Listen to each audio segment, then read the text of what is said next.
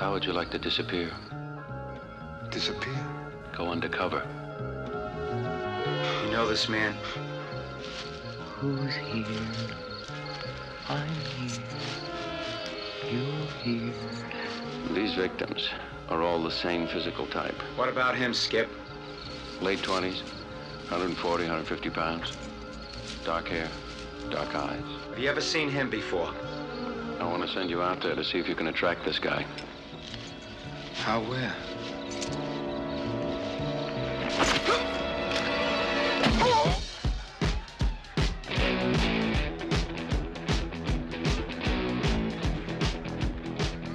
A New York City detective in search of a killer is about to disappear into the night. Is it dangerous? Do you know you're gonna end up the same person when it's over?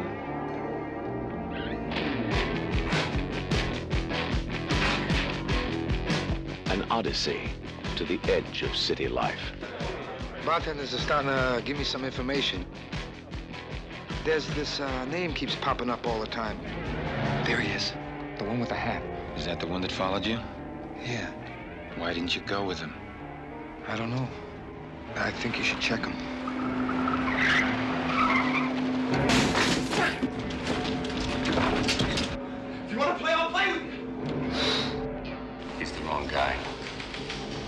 Prints don't match.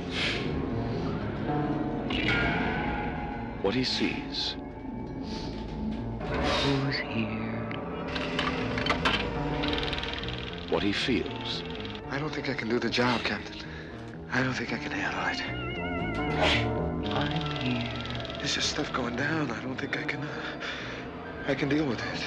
Yes! Yes! You're here. What he experiences.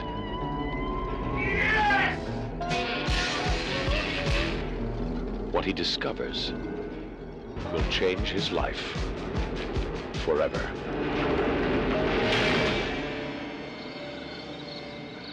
Al Pacino. Who's here? I'm here. You're here. Cruising.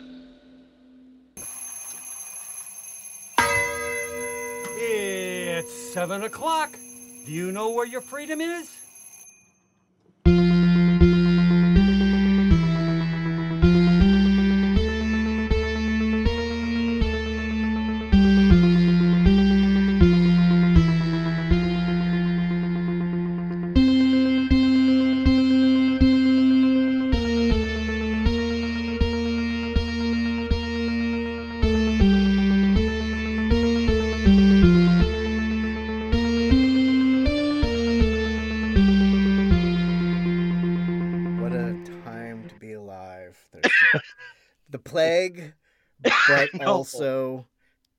THC marshmallows. I know. There's the good and then there's the very, very bad.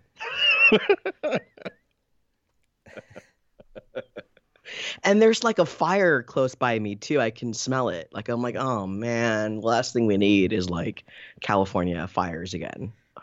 Fuck, it's it's wildfire season, isn't it? Uh yeah, we're getting close to it. It actually kind of smelled kind of chemical and Mm. guy who delivered my weed was like, "Man, I think it's a chemical fire. I don't know if Oh, it's great. a my god, my god, on top of everything else." That very well could have been the beginning of the show. We can still cut out any uh any ramblings that we do, but that could have been the beginning of the show. Ramblers keep on rambling. This is what we always do. We always just ramble on, rambling and rambling. Has it really been five months since we've recorded together? That's what my Skype said. Fuck, I think it has been. So how Holy you been? shit. I'm you know what? I'm a lot better now because I just finally opened the packaging for the new vape that I got. So I'm very happy. Go. Got my cartridge open. Um, man, you know, just I don't know, man, just getting by, man. I've I've been messing around with uh well I, I kind of did a dumb thing in a smart way. I have to hear this. Well, it's uh, you know how I I've edit. Well, I don't know if you know, but I edit the show in GarageBand, Oh, okay. And I never um, used that for editing before. It's it was what I was more used to because I also record m- music and stuff, and I have an electric drum kit that you can just plug in, or I have a keyboard that I can just plug in and use all the different things and you know do MIDI files and stuff. Uh, uh, so I was used to editing in GarageBand, but there's an upgrade called Logic Pro X. And it is I, I mean it doesn't it's not cheap but it's not really expensive i mean it's how much you might uh, expect uh, upgrade from garageband to be but they have a they have a 90 day free trial Nice. when you start that it's you kind of in the the assumption that you're gonna buy it at the end uh, Right. because you don't want to go back to the caveman times of just GarageBand without 700 synth plugins and 80 drum sets.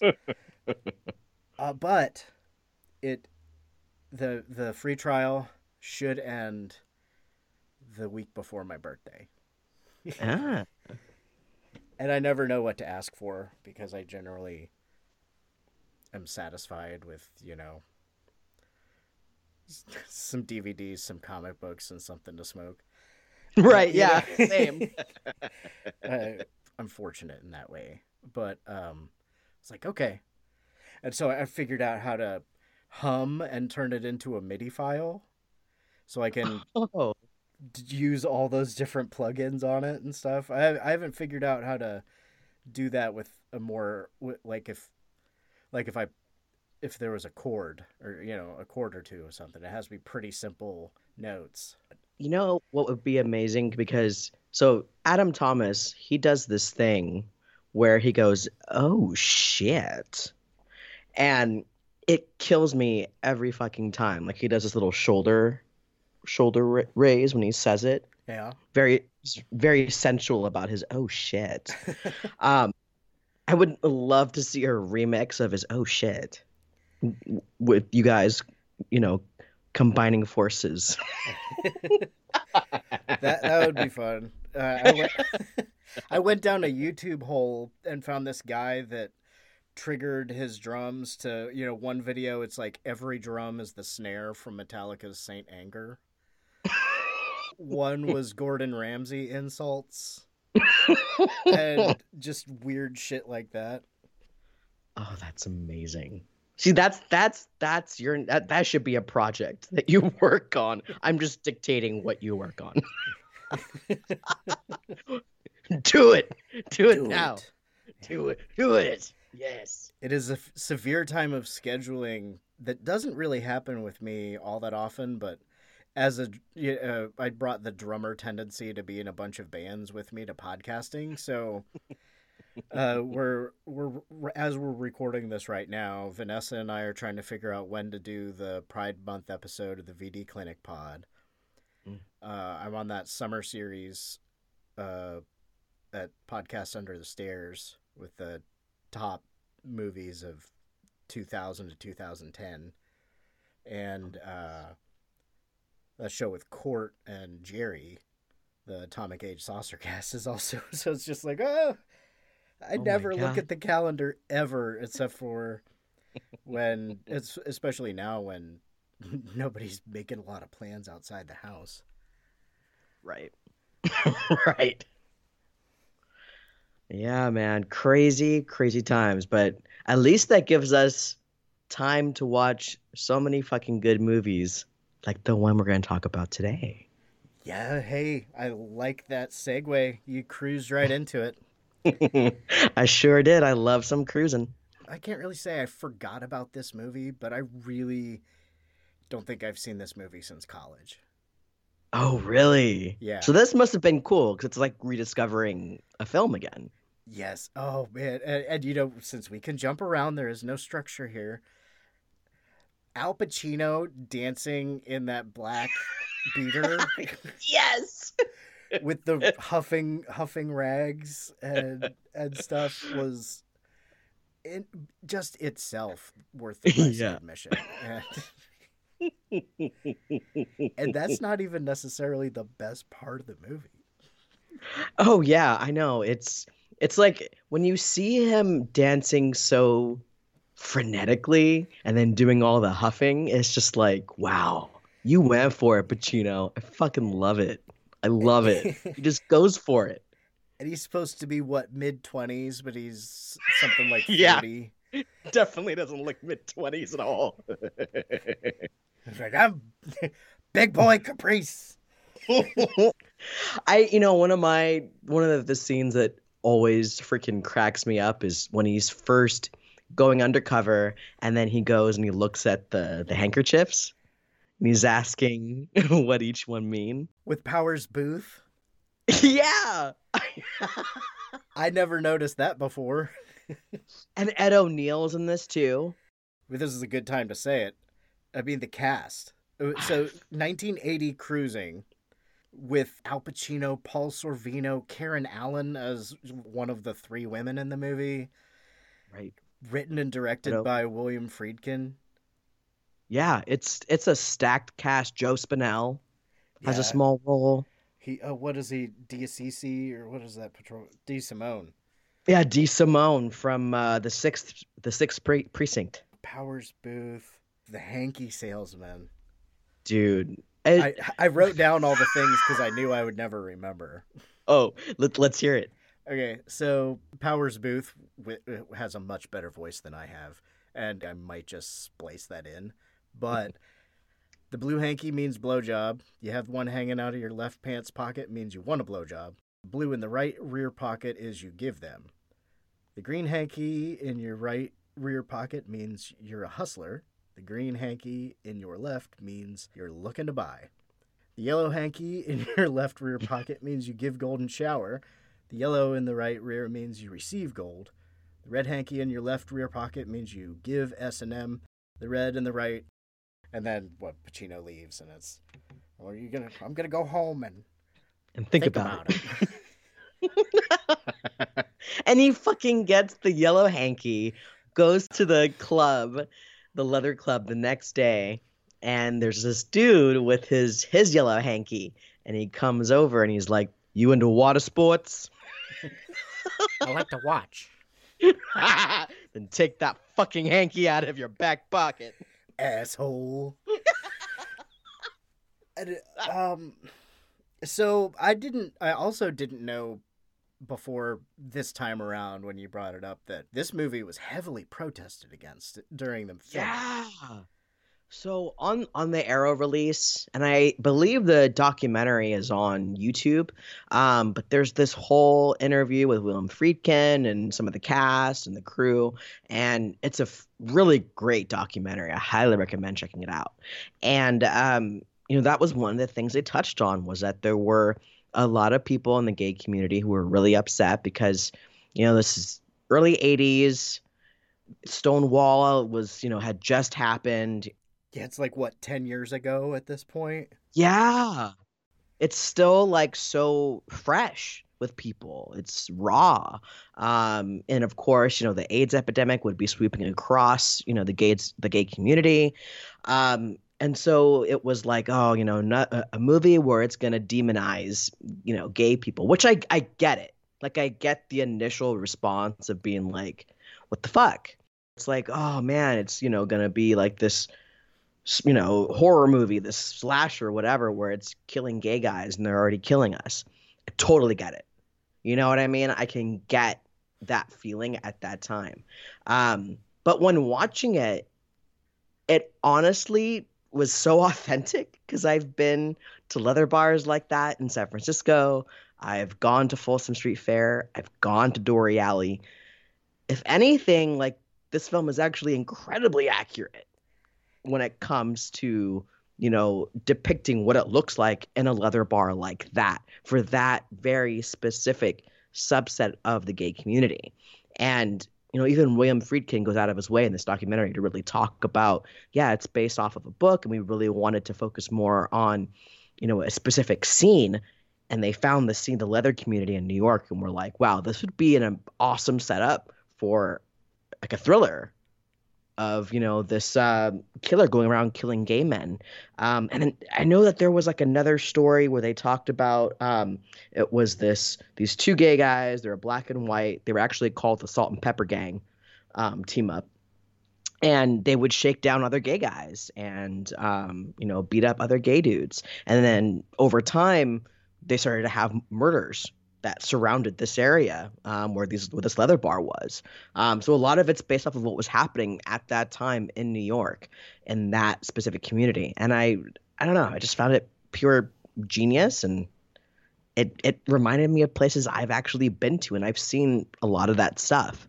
There's a couple clubs around here, not really frequented often enough for me to have super clear memories. A friend of mine, John, went all the time and he loved it. He was he was always just a little weirded out when there would be, you know, a guy laying in the urinal. you know that that sort of Yeah. thing. Just he's like, you know, you you do what you do, but I just want to take a piss. But once uh, I stopped playing so much live music and going out and drinking most nights, uh, I think I haven't been inside a bar. It was a couple months before the quarantine started. It was the last time I was inside a bar. you know, I can I can see for people who haven't been to bars or clubs like this how this could be shocking. Um, because like I, I saw uh, a reviewer um, who reviewed the Blu-ray probably about a year ago, and he was like, "Wow, this was a really shocking movie. Like I couldn't believe what I was seeing." But it's also like you know he's from you know I think somewhere not down south, maybe like you know somewhere Midwest, um, and you know he's not gay or doesn't you know not exposed to the gay community and and seeing you know specific facets of different subsets within those communities. Um, I can see that being shocking because you know it's it's very different. It's a very specific kind of thing that that people are into. Since we were talking about it, the the hankies earlier on, when I used to skateboard a lot, I would often have a random bandana in my back pocket to wipe sweat or something like that. and I probably spent 10, 15 minutes trying to remember if I had one of those one time when um, a bunch of us went to a burlesque show at a place here called Wall Street, which is most mostly a dance club, uh, but sometimes they would do burlesque and stuff. And there was this one guy that would not leave me alone. And you know, I I'm a generally pleasant person, so you know, we just had a lot of conversation, and then they were asking me to go mess around. I was like, oh, you know, thank you, but no. I was actually there with my girlfriend. I was like, this is my girlfriend. Uh, dude went away for a while, and then he came back, and I think the last thing was he grabbed my ass really hard and said, "Just go with it," in my ear. God. And I I really spent like 10 15 minutes trying to remember if I was throwing out a flag. And I couldn't remember. Um, oh my god. I'm glad I didn't get ec- I did glad I didn't get shitty. I just got very stern. But it totally could have been my fault. Oh my god. Yeah. I mean, I it it, it sounds very familiar to me because I've I've had that happen at gay bars. I've been grabbed and guys being like, "Come on, let's go." It's like, sorry, man. I get went back before I had my transition. I get mistaken for a boy from the back, and I get mm. felt up. I'm like, "I'm sorry, honey." Wrong tree. yeah. now, according to my brother, I'm like a cute little twink with my top surgery. I'm like, oh great. Time to go to the gay bars. Wear your mask. Get a straw that you can slip up underneath. oh my god. That makes me think of another thing that I like about this movie, and I, I totally get the the caution with William Friedkin going around to bars and he's getting regulars to be extras, but he's saying kind of tone down on the sexiness because I don't want to get an X rating, even though I totally did the first however many times that he turned in an edit for the movie. But I feel like inside the movie, it never seems to try to paint someone from the community as a villain, except for the killers. You know, Right. there's them, there's the dirty cops who make the two people. I couldn't really tell. I wasn't sure either because they kind of struck me as um, transvestites rather than, you know, trans women. At least Yeah. that was the sense I got from them, but I don't know. I just didn't want to mis misgender them. But Yeah. um, you know what Joe Spinell and uh, the guy who was what Frenchie in Summer Sam or or uh, uh, Goodfellas and Yeah. the stepdad and Summer of Sam and among other things like those cops are the bad guys. And you know when Paul Sorvino calls Al Pacino into the office he's like you ever had your cock sucked by a man? and like all this stuff. And you could tell he's uncomfortable but he's not like I'm gonna fight you. He's just like yeah you got the you got the wrong person. That's not me. Uh, and he seems to have a genuine friendship with his uh, his neighbor. I don't know how, how, how we would go about telling the the story of the movie, so we can just ramble the rest of the way. Al Pacino is a cop. There's a killer going to leather bars and S and M clubs, killing guys that kind of look like Al Pacino. Yeah, and you know, it's what's so great about this film. Like, I feel like this is such an underrated movie, and it has all the makings of like a giallo or an early slasher. I was thinking about that too. I know I, I don't know a lot about Giallo, but I kind of feel like one of the key signature things is in most cases it's somebody that's not a detective solving a crime. You know, the, Right. the fish out of water, uh, foreigner in a strange land. But I feel like Pacino is a cop, but his being the, the traveler in a strange land, that is the 1980 leather scene. Yeah, it's. I mean, it- I feel like a lot of people overlook this movie, and it fits so perfectly with the with the giallo films from the way that you see um, you know the killer's hand and even the knife the way that it comes down it feels very giallo the way that it's shot um, the dubbing over the vo- uh, the voice of the killer it changes and you you notice that the killer is actually different people each time like you said um, even at the end of the movie the guy's voice is dubbed over with the killer's voice Which is the Uh, voice of his father in his nightmares. Right. And that um that actor was actually that um that was his drama teacher. They hired him for that role because he and his drama instructor were like they had this kind of uh, father-son relationship and he didn't know he was going to be there until he arrived because william friedkin wanted to bring someone in that was a part of you know someone that he felt a connection to You said Arrow put out the blue? Yeah, they Okay. um they it's fantastic. It's so good. There's a lot of great special features. I still want to watch um I haven't watched the director's commentary yet, which that's the next one I want to watch. Um with William Friedkin's um uh you know voiceover, his commentary on the film, but the documentaries on that are, are fantastic. I only have uh, a digital copy, no special features. As I said, I hadn't seen this movie in so long. I kind of thought that that's all I needed. But Yeah, what did you think of it? Like rewatching it again with like fresh eyes? What was your experience like? it was unique in that a lot lately I've been watching a lot of movies that I'd seen before and since this was kind of like a, a fresh watch on old eyes or something like that I made sure I put my phone out of reach put the movie on and you know like the soundtrack the germs are on there I think the germs I don't know if you know the germs I don't, you know what? I, I don't, but I gotta say the music was pretty fucking awesome. I love the soundtrack in this movie.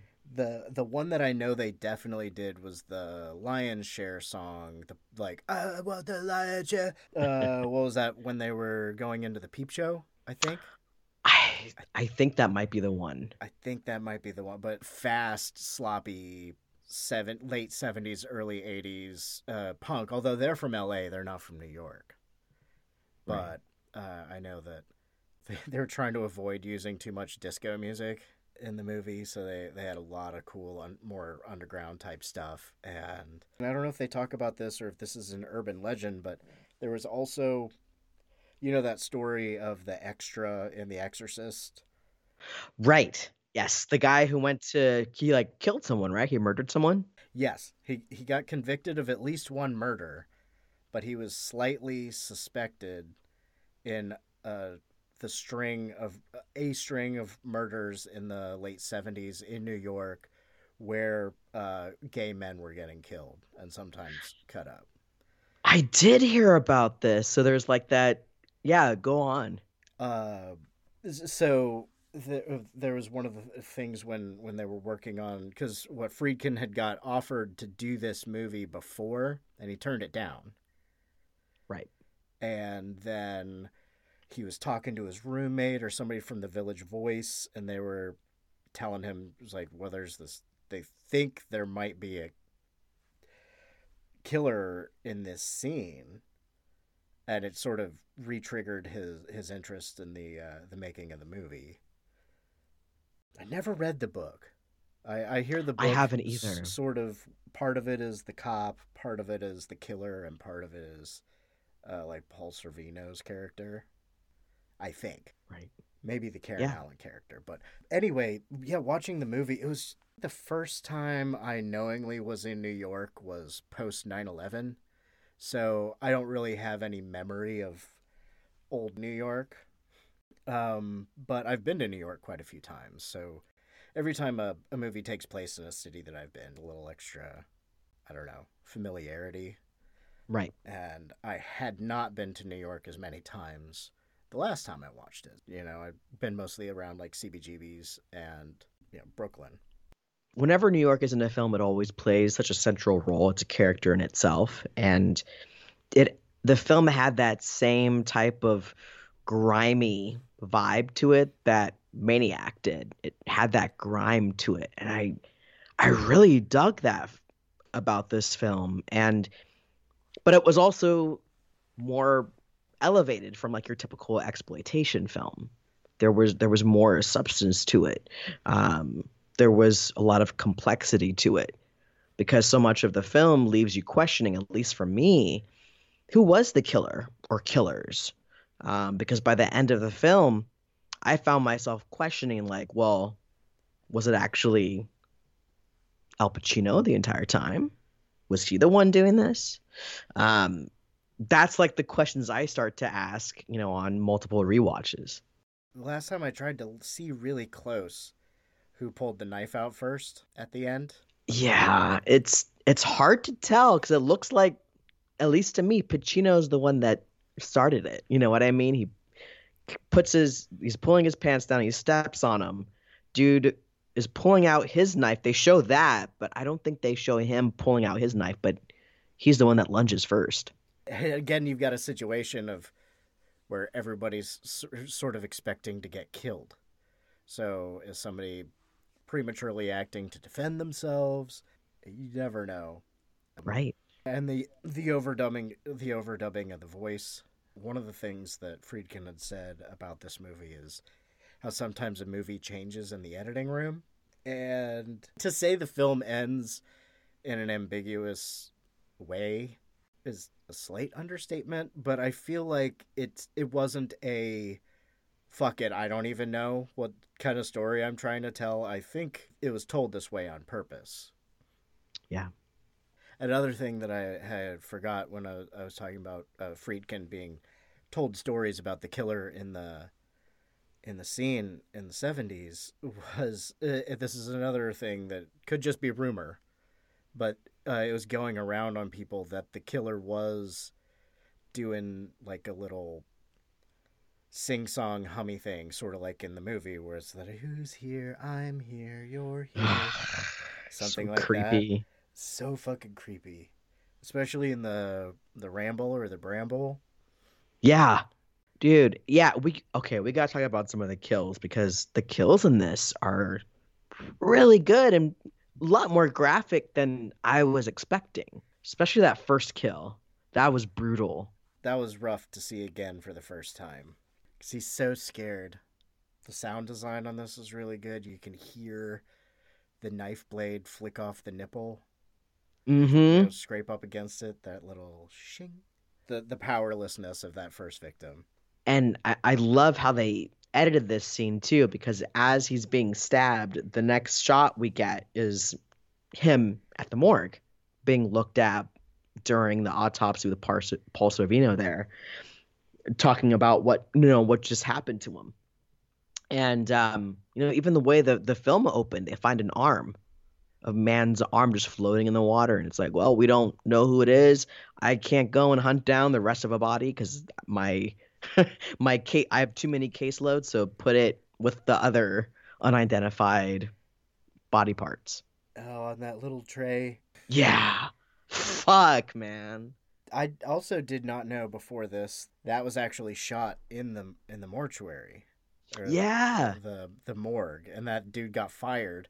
And then bringing it back to this show, he's that celebrity autopsy guy.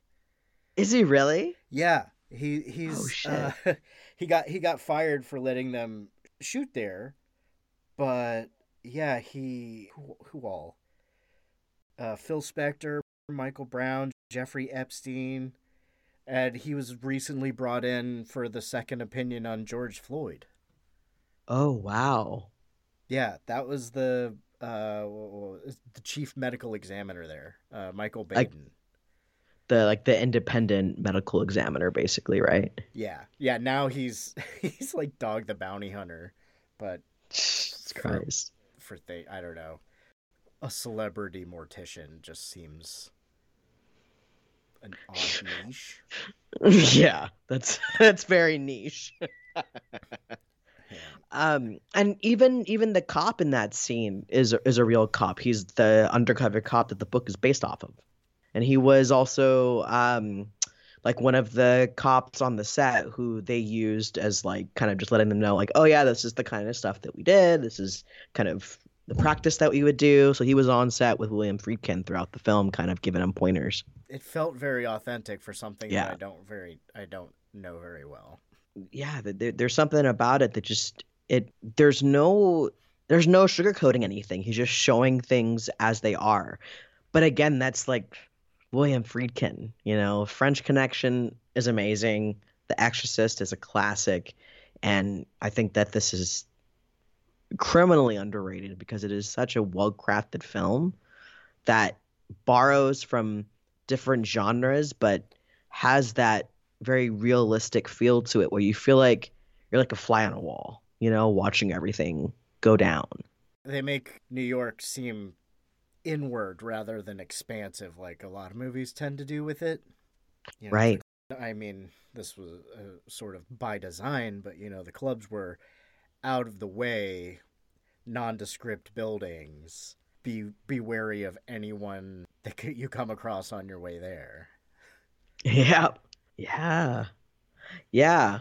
Um yeah, I just the the the other kill scene that I find really awesome is the one in the the peep show when they're watching the porno and the killer who walks in there that time is actually the guy who got killed in the previous scene.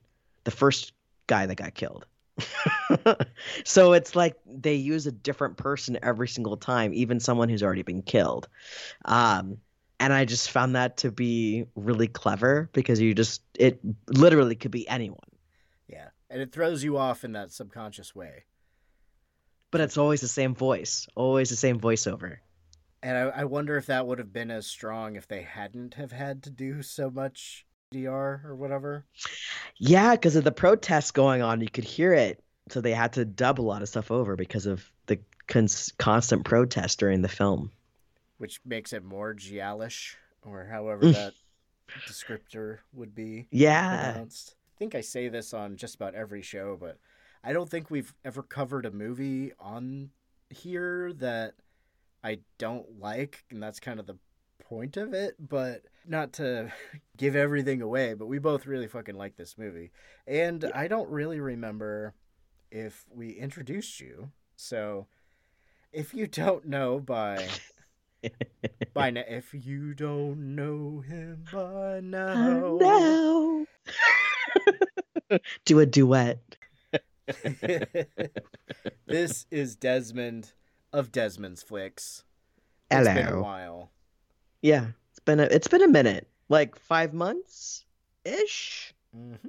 Yeah, man. You know, I'm happy to be here. It's always fun talking movies with you because we just, you know, we ramble, we we talk and we jump all around. I love that. Um, it's always a good time.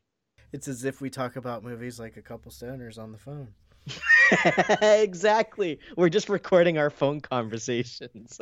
It's the party line. hey, buddy. I remember those. Yeah. Join the party line. Meet local singles like you.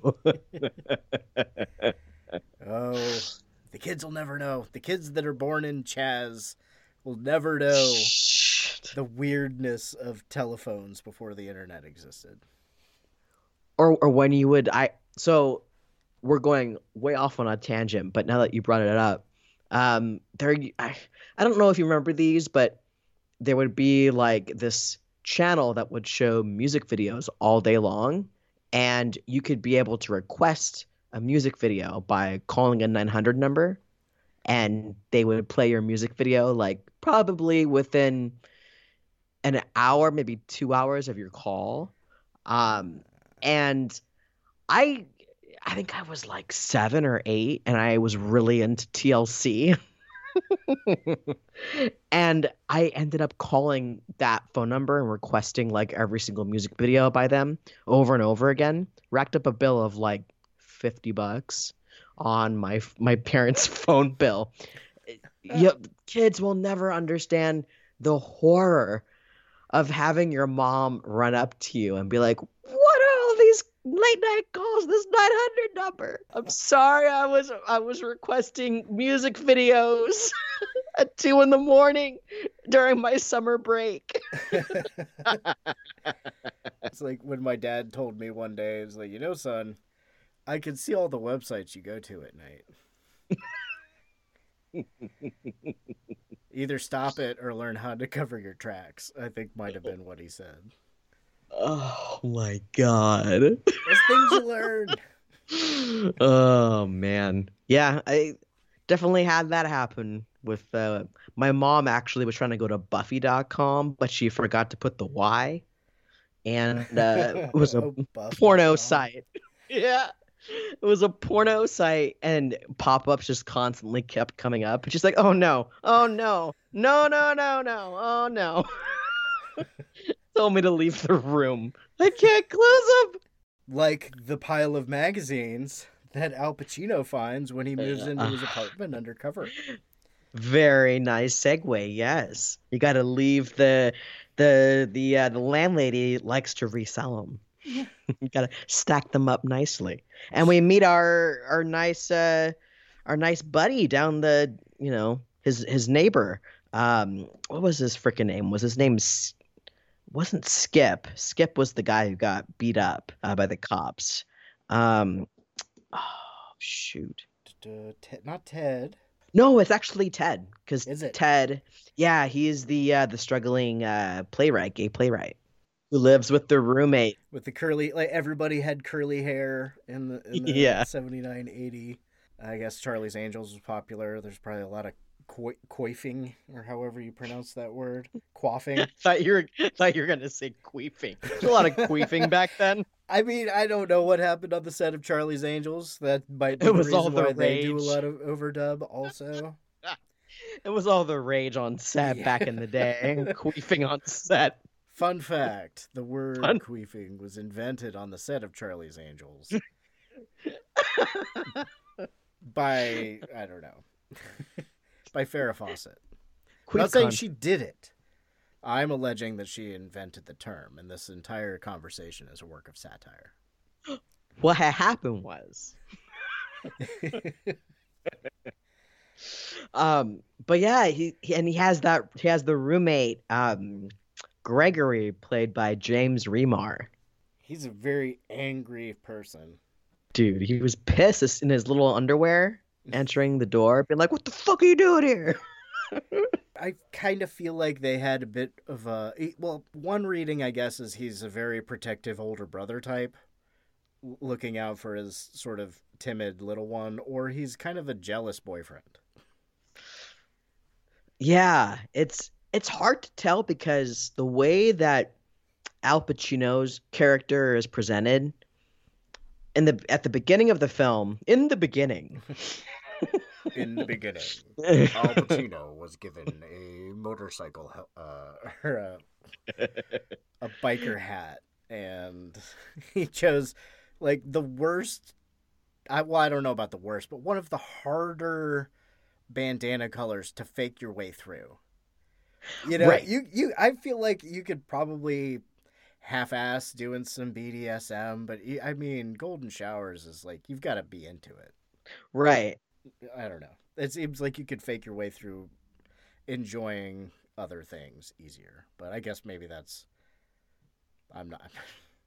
Remember, he likes to watch. Yeah, I like to watch. He's so adorable in his little leather costume. He's so tiny. He's adorable. Well, did you notice? I think there was one scene near the end where he's walking with that college kid, and they've totally got him walking up on the the hill of dirt next to the sidewalk Yeah. when they're walking next to each other, just to. And I Give mean, him a what- little bit of height. how how eh, he's not super short, but I I feel like I've seen that he's like five seven. five. Okay, so he's average height. Yeah, Joe Pesci is five four. I'm taller than Joe Pesci. Dude, I'm as tall as Joe Pesci. Fuck. but Joe Pesci's awesome. Yeah, so Joe okay. Pesci's pretty sweet. I don't know why they're showing me all these other people, and there's Leonardo DiCaprio. For some reason, when you look up how tall Al Pacino is, they give. I guess. Here's someone taller. Wait, have you you've not seen Once Upon a Time in Hollywood yet? Have you? I have, and I loved it. Uh, okay, maybe that's why they're they're linked. Oh yeah, that's right. I forgot Pacino had like a small role in that movie. Yep, Schwarz. I gotta watch that again. It's such a good movie. First, you got to watch Um, Knives Out. If you haven't seen it yet, uh, I just I just listened yeah. to your your episode on the horror returns. It reminded me that you said you haven't seen it.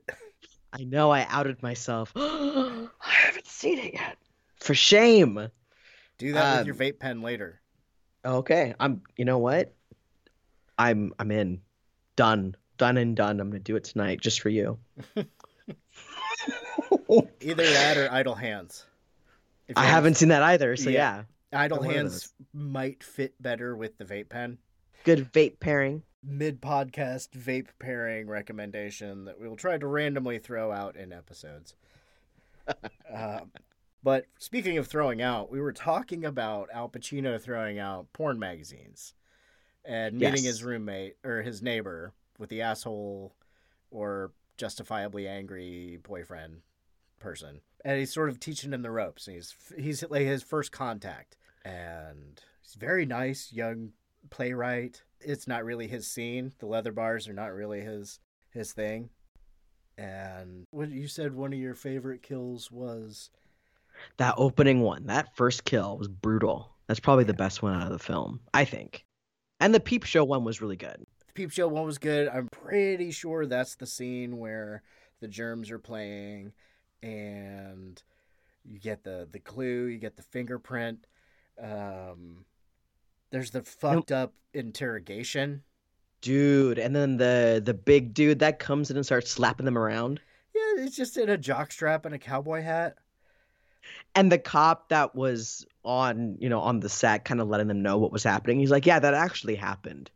I've seen that happen." maybe that's why they did it but did he say it was because that way when someone tells you that it happened that you think they're just totally lying Ah, yeah, right? Like, It- the, yeah, the, it could be the like cops dragged this- me in they didn't read me my rights they were threatening to hurt me float my balls in a, in a in a thing of water and then this giant black dude in a cowboy hat and jockstrap came in and just punched me in the face and didn't say anything and he left the room okay Huff some Sure, more dude. handkerchiefs with uh with Pacino on the dance floor and it's like it's fucked up, but it's also kind of funny because each time it happens, both guys go, "Who is that guy? Who is that guy? Who is he?"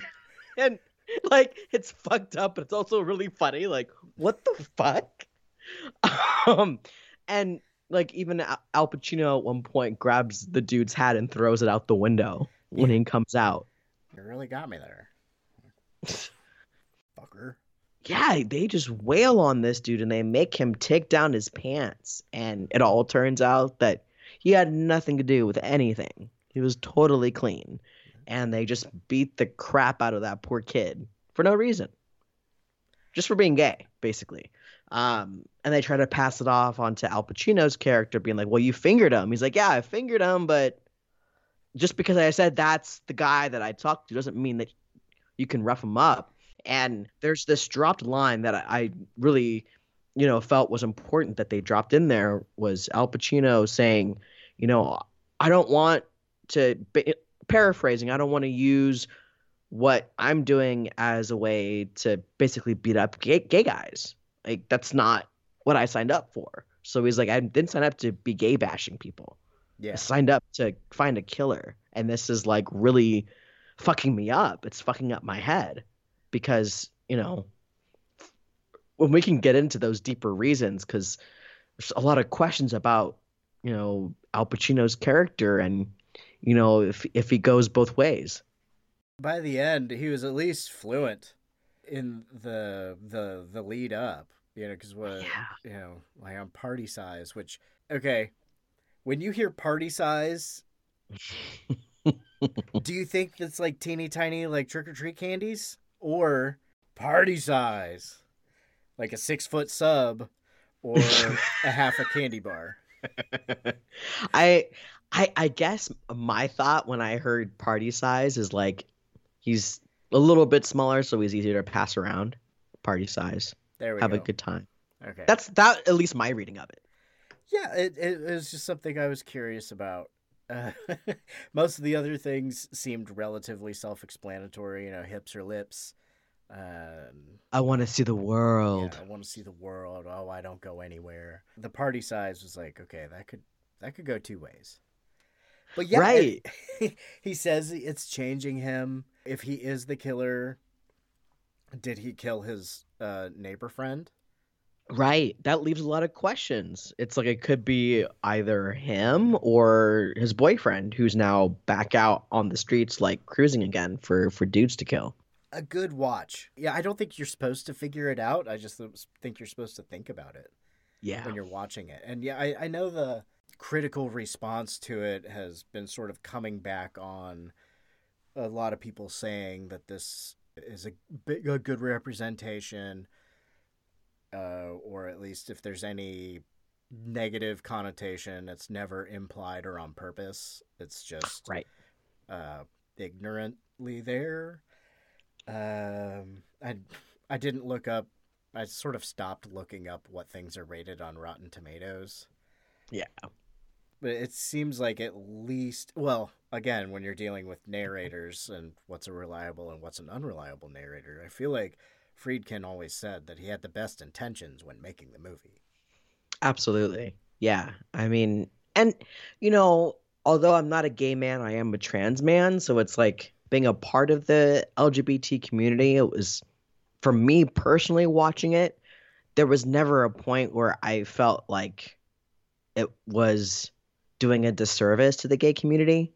It just showed a snapshot of a very specific um, you know, uh, subset of the community that's into leather. And if you've ever been to Folsom Street Fair or Dore Alley in San Francisco or any leather gay bar, it's basically that's shown on film. It's quite toned down compared to what you see in real life, but it's still like it's still really raw. Like it's explicit still, still a very explicit film. Um, but I love that about this film because they go there. They really want to show it in its authenticity, and there's never a point where they show it in a way to make it like, look how disgusting this is. It's not. It's just shown as this is just showing you what it is. Um, and even Al Pacino's character, he's like a blank slate, taking it all in. He doesn't seem shocked. He's just like, okay, just looking around, kind of taking it in. Um, and I appreciated that because it's like yeah, there's no clutch your pearls moment like, oh my god. oh shit. Uh, as Adam Thomas would say, oh shit. Um, but you know that that's what I like about the film is how authentic it is and how it doesn't try to pick, you know, a certain angle of showing kind of some some kind of morality story of some kind. It's just it is what it is. And I like that. I like the bouncer who uh when he was there out of sorts on precinct night. Oh yeah. I liked how a lot of the time the marginalized communities have to sort of police themselves and take care of themselves. Mhm. And the you know like you a cop? Why? You know, just like okay, you're not dressed up, you're not right, you need to get out of here. And you know, another I I don't want to make him like the hero of this movie because he could be a killer of at least one person. Or, you know, well, I don't want to say at least one person. He could be a killer. The person we Yeah. know that he stabbed lived.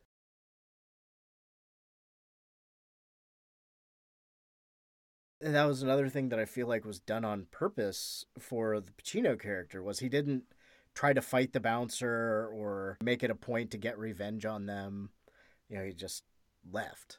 A lot of the movie is him trying to fine tune his acclamation. Right. And I don't know where it's going to go from there. I mean, he brings his leather and his hat back to Karen Allen's house at the end. He does shave, but I feel like he never really had much stubble in the in the thing. I don't know why, why they made such a big point about him shaving, except for the the mirror shot. Yeah, it's and and you know Karen Allen putting on his it basically like a costume. Like, ooh, put this on. Um just like he would. You know what I mean? This is all an act. This is a costume that he's putting on. Um just like she did like something to get kinky with maybe. yeah, I, I I I like the choice. I mean, she's a great actress anyway. Yeah. But I like the choice of only giving her the script that had her scenes in it, so she really was in the dark about everything that wasn't her scene, just like her character is. Right. It works so well. It's so authentic and and I really like the way that Pacino interacts with her cuz there's so many films where he gets so fucking pissed and he starts screaming at someone. Um, and he's a lot more yeah. yeah. and he's a lot more subdued in this movie. He's toned down a lot, and I really like that. You know, it's a more chilled out Pacino, a lot more of like, I, I would almost say like looking inward and analyzing things around him and kind of soaking it in. Um, but I also wanted to piggyback on what you were saying about um, Karen Allen was whenever he almost has some type of uh, sexual activity with another man, he'll be like, "Ah, no, I gotta go," and he leaves and he goes straight to his girlfriend's house to have sex with her. Um, and you know, there's like this one scene where he's having sex with her, and you can see her face, and it's like there's this look on her face where, like, yeah, she's enjoying having sex with him, but there's like this look of like, okay, this is different. Like, there's Yeah. something different about him. Yeah. Like, are are you? Yeah. Where are you? Or Who are you? yeah. It's all those little subtle things that make this film so brilliant. it, it, it was even a was it that scene or was it a separate scene where he closed his eyes and he was hearing the music from the club? Oh, while she's uh, going down on him? Yeah. Yeah. It's like, okay, is he like picturing one of the guys there? Yeah, the guy with the that greasy up? arm. Who knows? he looks at him. he was, yeah, he was uh, watching intently as that one dude got fisted. which is apparently that and a, a lot of other things that are the 40, 40 cutout minutes, right? Yeah, you know, and I I haven't seen um the movie or like the video based off of this, but um James Franco did like a short movie of those like 40 minutes that were cut out of that film as like his own little thing and recreating all of it. I've heard it's pretty good. I had only heard it mentioned briefly in looking up articles about the movie when I was looking at the the critical reception. which was scathing at the time. It it didn't do well with critics. Like I think both Roger and Ebert didn't like it. I believe. Oh, Siskel and Ebert. Yeah, Ebert didn't like many horror movies. yeah, Didn't make a whole lot of money. yeah. It only made 19 million off of an 11 11 million dollar budget. So it made back probably made back like some of its marketing budget, and then that was pretty much it. It's why Al Pacino had to make what eight movies between then and 1990. After Cruising, there was Author, Author, Scarface, Revolution, Sea of Love, Dick Tracy, and The Godfather Part Three. oh yeah, there's like one really good movie in there. and, And, that you would be Scarface. I will still watch Dick Tracy though. I won't say it's a great movie, but I will still watch Dick, Dick Tracy. I haven't watched that in years. That movie freaked me out. Oh man. But you know, it, it it's cool seeing Pacino in a film like this because it, you know, I it's a risky role to take at that point in his career, in the in the in the early '80s. Eventually, he became the guy that played Al Pacino in movies. I feel Mhm. like he didn't have. I mean, what Scent of a Woman the last time before it was okay. Well, there here's Al Pacino as he. I feel like here's it. Al yeah. Pacino as the Devil's Advocate. He's made made a lot of great movies, but I kind of feel like he had it at that Pacino impression level after not too far after this movie came out. And Yeah. it- but then he throws out the stuff like he was also chill in Once Upon a Time in Hollywood. And that's usually like when I really like Al Pacino is when he's more restrained and just doesn't do all doesn't constantly yell. Although I love that too. Like it it can be awesome or hilarious, one of the two. Um but you know with with this film it's like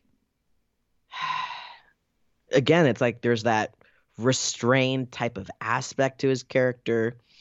There's a lot of him where you can just tell that he's thinking about his next move.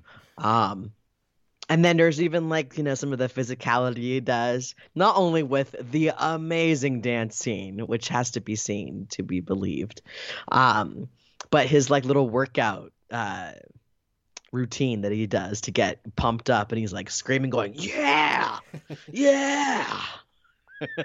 like it's just there's so many different facets to his character that I- feel like we haven't really seen from him very much since like you were saying since this film and a few more later films. Still, great movies. I mean, he's a literal cartoon character in Dick Tracy. Fucking Pacino. I know what Friedkin still kind of wishes that he had Richard Gere, but he didn't get. He stopped being so salty about his initial response to Pacino's depiction. So, can you tell me I I don't recall much of that. Can you go over some of the Richard Gere stuff?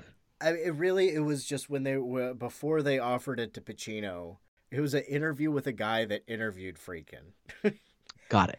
but uh, he had he had wanted Richard Gere because he thought I mean he looked a little prettier and he had a little bit more androgyny to to his uh his presence. I think he's also younger, a little younger than Pacino. I think they also considered pretty sure they they considered the guy that played Chief Brody in Jaws. I, I can't see that at all. I can't see that either. I, I I mean, it's hard to see somebody beside besides Pacino doing it, just because I mean, this is 1980 Al Pacino. Yeah. I mean, I, I could kind of see Richard Gere, but I also feel like at least at that time in his career, he didn't quite have that like sense of what's it? I'm trying to think of the right word. Um kind of danger, you know? Like Pacino, he's so you don't know what what you're to get with him and you feel like he can explode at any point. and there's a few points in this film where it seems like he's going to explode on someone. Um, but he doesn't. He holds back that restraint. And I don't know if Richard Gere could be able to really get that, you know? He would have worked from that physical standpoint and, you know, really being that pretty boy, but I feel like it works so much better with Pacino. He just he looks like, you know, just kind of your average Italian guy, you know? I'm much less of a fan of Richard Gere than I am of Pacino, but Right. Yeah. I think I mean, it's Pacino. Yeah, it's Pacino. Well, largely is because I kind of feel like I've never seen a movie, maybe An Officer and a Gentleman, where I thought Richard Gere showed any range.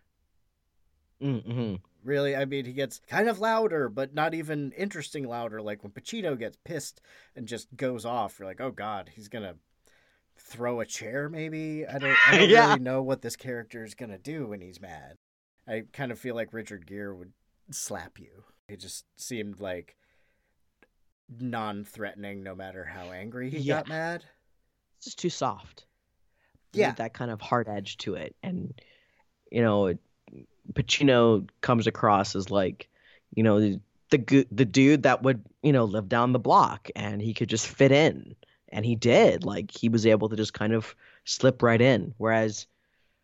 You know, someone like a Richard Gere, again, like we like we both said, it's just he's too pretty, and His eyes are too kind. He's got he's got very kind eyes, if I remember. And I, I I can't I can't really see him being like, all right, hips or lips, and being like, I want to see the world. Cause I've got no place else to go. right.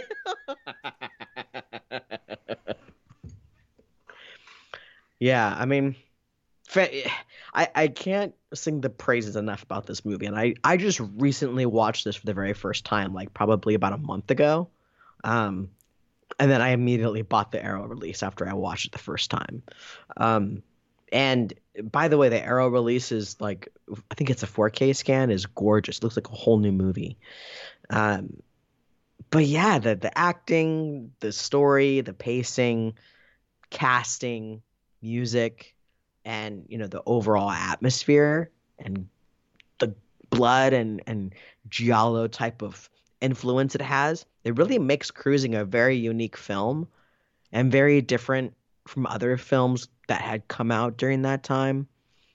And there's like this real sense of Friedkin wanting to be able to be as authentic as possible, as well as like getting people that were kind of genre specific, like Joe Spinell.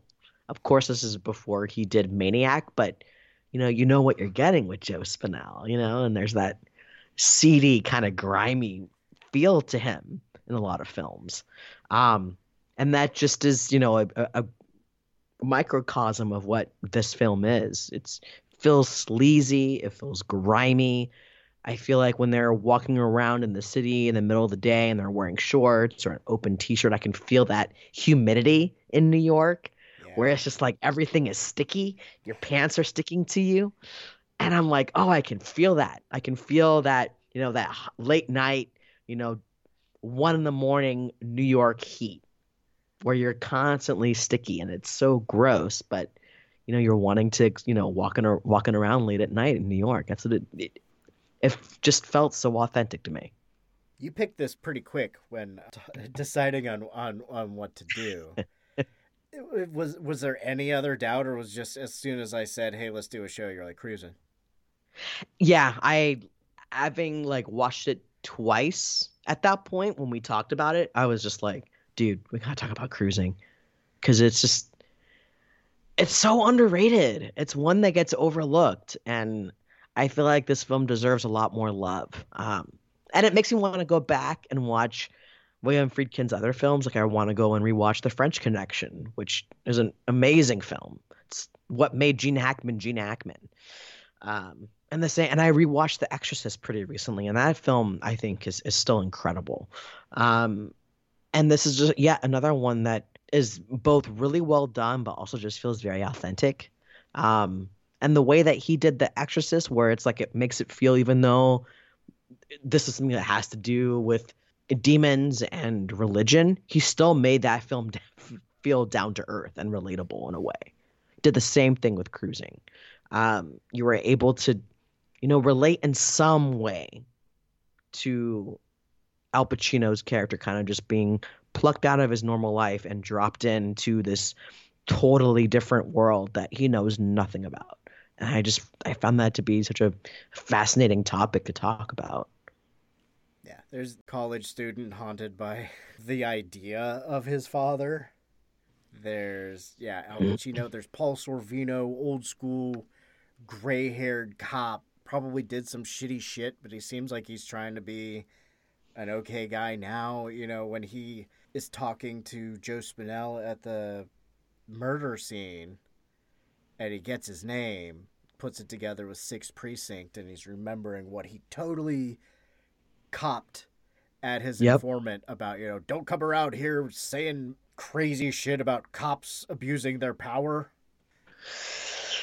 Give me a name. Keep your mouth shut. And, it's ju- and then he just it clicks. Uh, the the playwright down the hall. Yeah, Ted. He's he's the most innocent out of all of them. He was collateral damage. I felt so like that was the one character where I felt really bad because it was like this guy's just trying to get by. He's trying to make it as a playwright. I mean, he's doing what he's got to do. You know, there's that point where he's talking to Pacino and he's just like, "Yeah, you know, my roommate's coming back and we got to." He said, "I have to go and pull my weight, so you know, I'm probably gonna have to like give a couple blowjobs and stuff like that to make a little more, little extra money for rent or whatever." And Pacino was like, "I wish I could help you, man. You know." And there's like this moment where it almost feels like maybe they were either having a relationship or had a very close friendship. And, you know, even Paul Sorvino, you know, putting it together that Pacino was just down the hall from this kid who got murdered.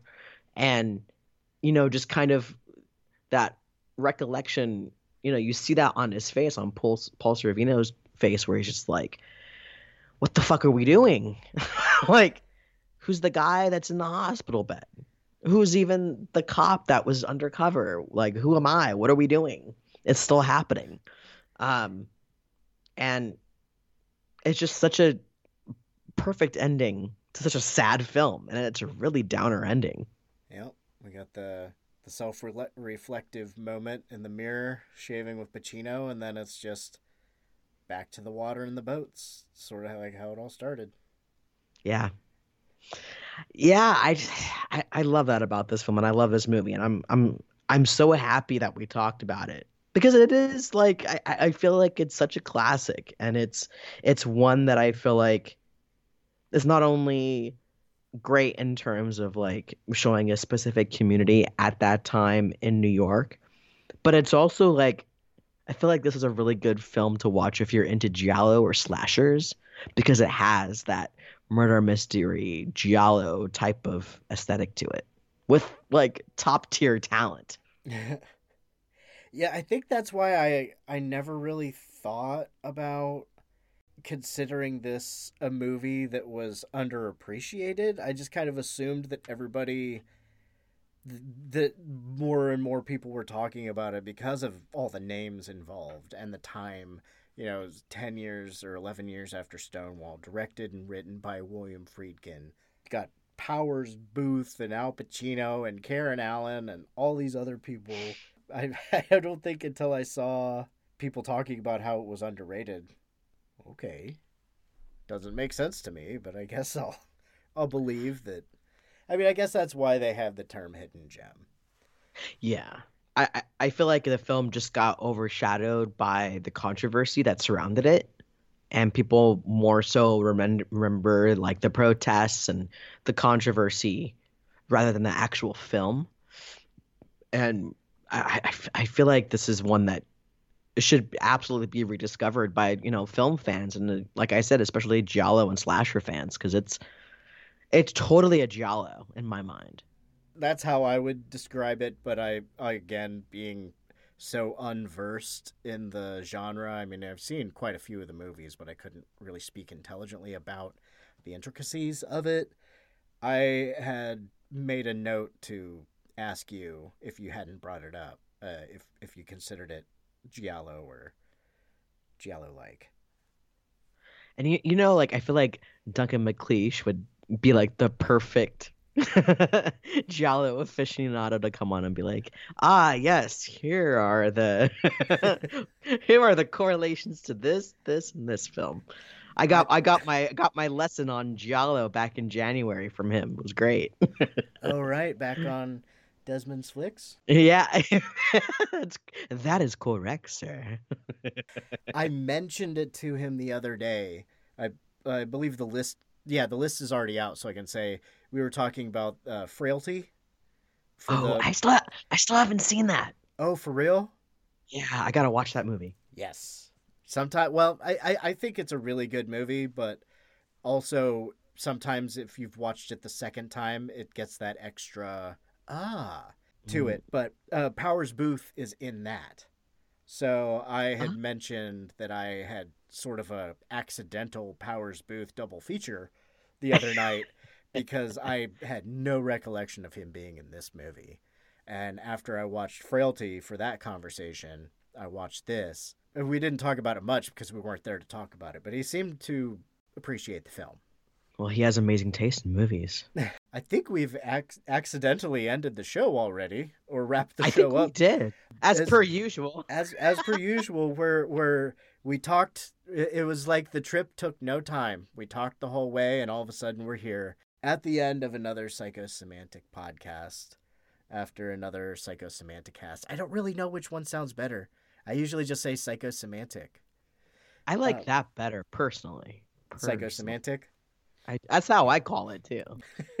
But anyway, this should be out in the next week or two. You got anything to add right now? Come and check out my YouTube channel, folks. Desmond's Flicks over on YouTube. I'm actually working on a review for Attack the Block. Uh, that was a first time watch. That was a cool freaking movie, and it That was. your Uh, first time watch. I can't wait to Yeah. hear about that. Have you already recorded that? I'm gonna be recording it um, either tonight or tomorrow.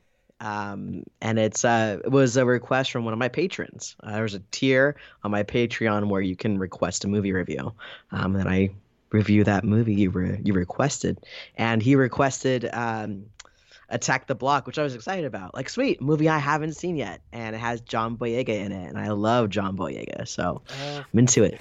Finn, all right. Yeah, Uh, among yeah. other things. Among other things, and just being a freaking badass dude. Yeah, that guy, he's awesome. not being I got so much about what uh, Papa Mouse thinks about him going out to Yep. protest. I love that. I love that. Um, ha! You can't, you can't do that. Ha, We're so powerful. We're still afraid of people. Ha ha. that that actually reminds me of um you know there, I, I was watching Who Framed Roger Rabbit yesterday for uh the horror returns and um man Mickey Mouse is in there with Bugs Bunny like Oh, you- you could get killed. Which uh, that movie is still fucking awesome. I love that movie. Anyways I digress. I watch that movie at least once a year.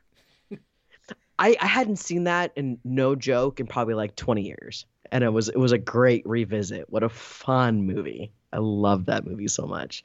But um but yeah desmond's flicks i'll have attack the block up probably by the time it this comes out. Um i just did my top 10 of the 2010s uh, for horror films which was so much fun it was fun going back and, and looking at all the fantastic films from the 2010s and the next list is going to be the top 10 of the 2000s. So something those two to look forward to over the next coming weeks. Thank you so much. I, I'm glad that we we got to get together again. Uh, Absolutely, man. It's it's always fun. Thank thank you for having me. Cruising. I'm glad you picked it. I don't know when I would have got around to just watching it randomly. A good summer movie. Oh I would say that good summer movie. It's a thriller, giallo, horror, slasher type movie. Any of those, float your boat. Get some leather. and Turn off the lights. Watch Oh Cruisin'. shit. Yeah. go to Wild Man's Leather and Lace, where I used to go get all my spiked bracelets. uh, Or, you know, or I guess more modern time, if you're in Columbus, go to the garden or, and the chamber. Don't forget to duck and cover, everybody. Five months until the election in the oh States. Other things. Holy shit. Happy Pride. Defund the police. Black Lives Matter. Fucking damn the man. Save the empire. Or or let it burn. Fucking A, man.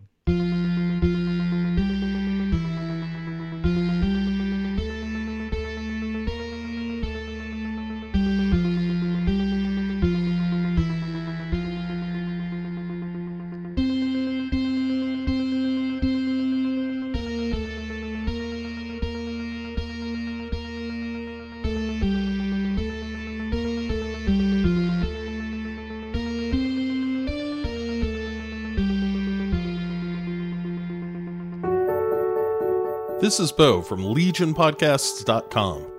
Hey, it's been a crazy time, and when the world gets nuts, we're happy to offer some old fashioned podcast entertainment. But for some folks, getting a laugh out of a show isn't really helping these days. People who depend on tips in their bartending jobs or have been put on furlough with no pay till the worst of this coronavirus threat has passed. That's a tough spot. That's why we set up a GoFundMe for members of our community, a sort of grand scale take a penny, leave a penny. For people like myself, for whom the recent disruptions haven't kicked us out of work, well, we can drop a few of those extra pennies in the GoFundMe jar. For those who are directly affected by recent events and find themselves looking for money to pay the electric bill or keep the water on, well, how about you give me a shout at bo, B-O, at legionpodcasts.com. Let me know the situation and what you need, and we'll do our best to make life a little easier and you can find links to the GoFundMe on the front page of legionpodcasts.com, on our Facebook group page, or on Twitter at Legion Podcasts, where it's the pinned tweet. For those of you who are able, thanks in advance for chipping in. And members of our community who need a hand, hey, here we are. Remember, stay safe, stay healthy, and we're all going to get through this together. Legion isn't just a name, it's who we are. Thanks for listening to all the shows here on Legion Podcasts, and we'll talk to you soon.